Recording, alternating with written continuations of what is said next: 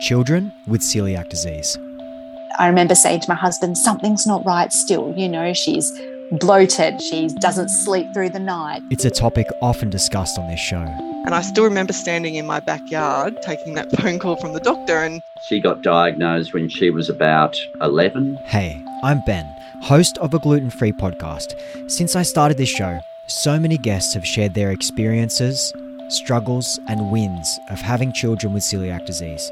It's a topic which hits home for me because I live with celiac disease myself, and my two daughters could have it in the future.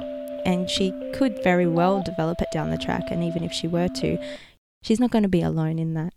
Coeliac Australia are a regular guest on this podcast, and this year their awareness campaign is centered around increasing testing and diagnosis rates in children. This year, the focus isn't on a single symptom, but looks at a very special population group, and that is kids. So join me for this special on children with celiac disease as I talk to parents, It is that stigma of just that being different. parenting experts, helping them feel the full spectrum of their feelings and helping them process it in healthy and safe ways. and health professionals I am a firm believer that, you know, we're all here to make a life for people better. to help us understand more about this commonly undiagnosed and very misunderstood disease, how we can spot it in children early, and to know that a diagnosis is just the start of a new gluten free life. Find a gluten free podcast, Children with Celiac Disease, wherever you get your podcasts.